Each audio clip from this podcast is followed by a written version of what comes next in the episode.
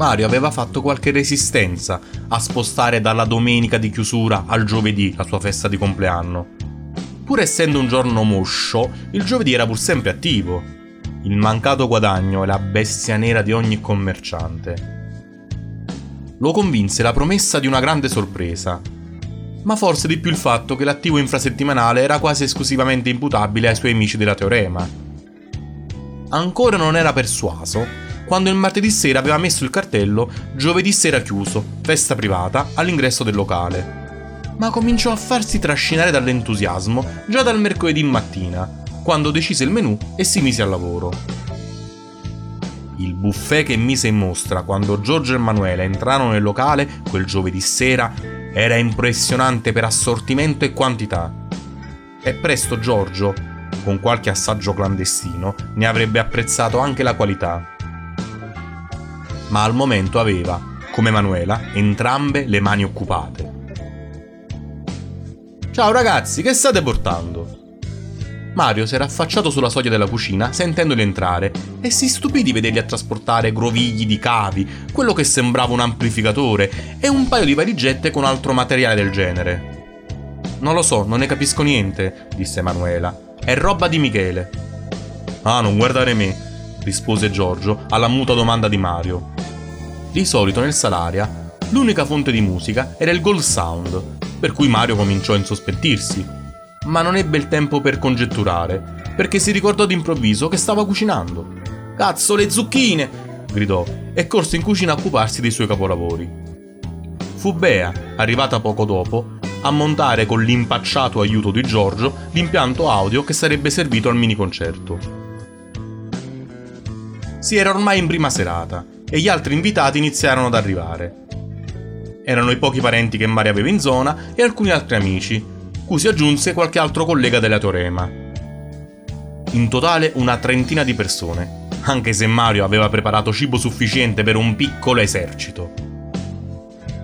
L'atmosfera si fece tesa quando entrò una persona con un braccio fasciato che quasi nessuno riconobbe. Buonasera, tenente, Bea fu l'unica che avesse avuto la presenza di spirito di accoglierlo. Solo Sandro, la prego. Anzi, perché non ci diamo del tu? Volentieri, disse Bea mentre, ascoltando la scusa che Sandro adduceva a giustificare la sua presenza, lo guidava verso i due agitati amici. Sandro è venuto alla festa, l'ha invitato Michele, disse stendendo loro il ben confezionato pretesto di Sandro. È fuori servizio, aggiunse poi, come ripensandoci. Giorgio e Manuela non fecero in tempo a ribattere perché l'orario fatidico delle 21 era scattato e Mario uscì dalla cucina tra gli applausi. Buonasera a tutti, signore e signori, grazie di essere venuti. Seguì un coro di sfottò di quanti, a ragione, pensavano che Mario avesse preparato quell'uscita formale davanti a uno specchio, come un attore di quart'ordine. Ah, vabbè, se non faccio cretino, non vi va buono. E allora mo faccio veregli. E iniziò a barzellettare nel suo modo contorto, suscitando ilarità fuori tempo, prima del climax della battuta, che per la verità veniva raggiunto di rado, preceduto più spesso da un aspè, questo non mi ricordo come finisce, però è forte. L'avvio fu dato e gli invitati si lanciarono sul buffet, esternando quei comportamenti di composta civiltà che si è soliti vedere in queste occasioni. Meno male che Mario ha esagerato, disse Manuela guardando un irraggiungibile, ma per fortuna abbondante parmigiana di melanzane. Ma Michele, che fine ha fatto? Era Mario che, sovrastando il rumore della gente del Gold Sound, si avvicinò all'orecchio di Giorgio per porre la domanda. Sta arrivando. Con la mia sorpresina! A volte Mario era davvero un bambino. Una sorpresona! Rispose Giorgio, adeguandosi all'atteggiamento e al linguaggio. L'accordo con Michele era che Pino sarebbe passato a prenderlo a casa. Gli aveva detto che nel locale ci sarebbe stato un piccolo impianto audio amatoriale, preso in prestito da un amico, così Pino si era portato dietro anche la chitarra acustica che Michele stava trasportando. Quando Michele entrò, in molti si girarono a guardare la porta, ma l'attenzione durò pochi secondi Dato che gli ospiti, tutti ancora armati di piatti di plastica tenuti in precario equilibrio, continuavano imperterriti nell'opera di demolizione del lavoro di Mario. Naturalmente, i soli che continuarono ad alternare lo sguardo tra la porta e Mario che accorreva ad accogliere Michele furono Bea, Giorgio e Manuela. Quando dietro Michele apparve Pino, Mario lo guardò con curiosità, ovviamente senza riconoscerlo. Aveva detto a tutti che potevano portare loro amici e parenti, quindi non si meravigliò.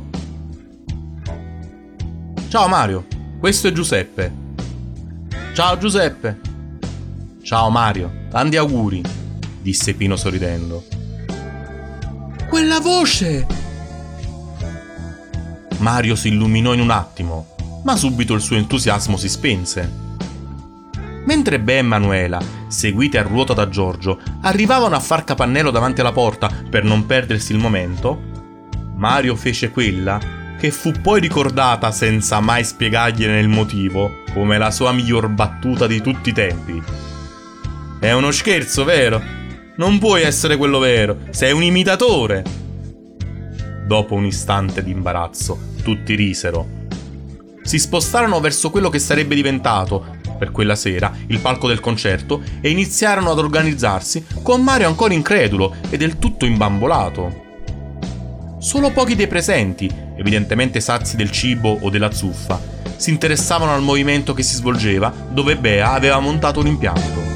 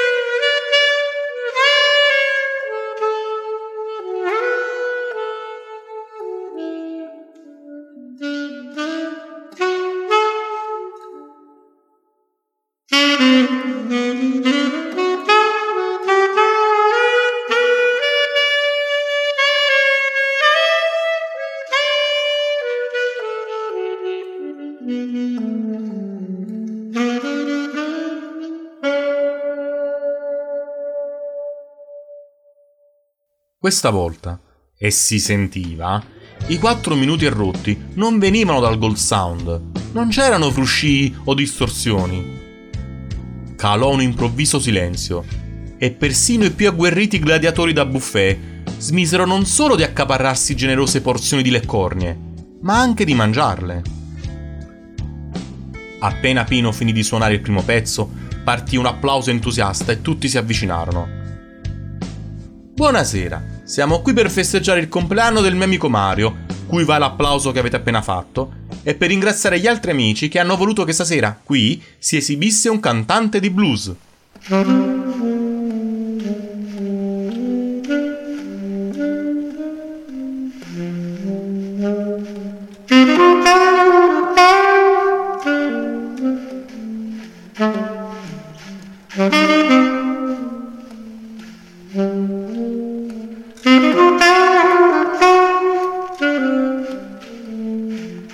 Dopo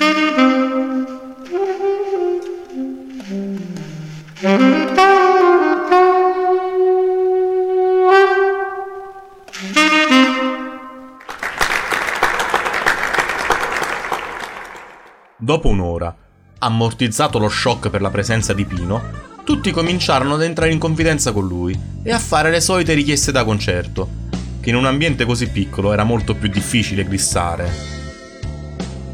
C'era stato persino un brano che Pino volle fare in duetto con il festeggiato. Mario era notoriamente miglior cuoco che cantante, quindi tutti ne invocarono la fine anticipata. Del brano, non di Mario. Michele, dopo un inizio spumeggiante, andò a sedersi e a godersi il concerto, sentendo gli avvenimenti degli ultimi giorni bussare alla porta e presentare il conto in termini di energia. Era stanco, ma felice. Accanto a lui Sandro lo guardò e gli disse: Bel concerto, no? Già, per pochi letti. A te chi te lo ha mandato l'invito? disse sorridendo. Sono uno sbirro, ricordi? Posso sapere tutto ed entrare praticamente ovunque. Manuele e Giorgio li raggiunsero al tavolo, seguiti da Bea. Mario sta là tutto rincoglionito e la gente gli sta distruggendo il locale, disse Giorgio ridendo. Ho visto un sacco di gente telefonare ad amici e parenti per dire loro che c'era Pino Daniele qui al Salaria. Mi sa che dovremmo chiamare i miei colleghi tra poco. Sandro sembrava un po' preoccupato. Spero di no. Ci rovinerebbero la serata, disse Manuela. Oh, senza offesa, aggiunse poi, fingendo imbarazzo e provocando altre risate. Michele si alzò e decise di andare a fumare una sigaretta. Non lo faceva da anni, ma questa era una serata speciale. Ne prese una a Sandro e uscì. Bea lo seguì fuori dopo pochi minuti. Non riprenderai a fumare, spero. No, è solo una cosa occasionale. La serata era fresca e Bea sentiva il salto termico dal caldo del locale. Che storia incredibile, disse rabbrividendo. Eh sì, dovrei scriverci un racconto. Forse ne verrebbe fuori anche un romanzo. Ah, certo, e qui non hai problemi. La storia d'amore non c'è, anche se potresti inventarla, giusto per vedere se sei cresciuto e se ne sei capace. Eh, non lo so, vedremo, rispose Michele sorridendo.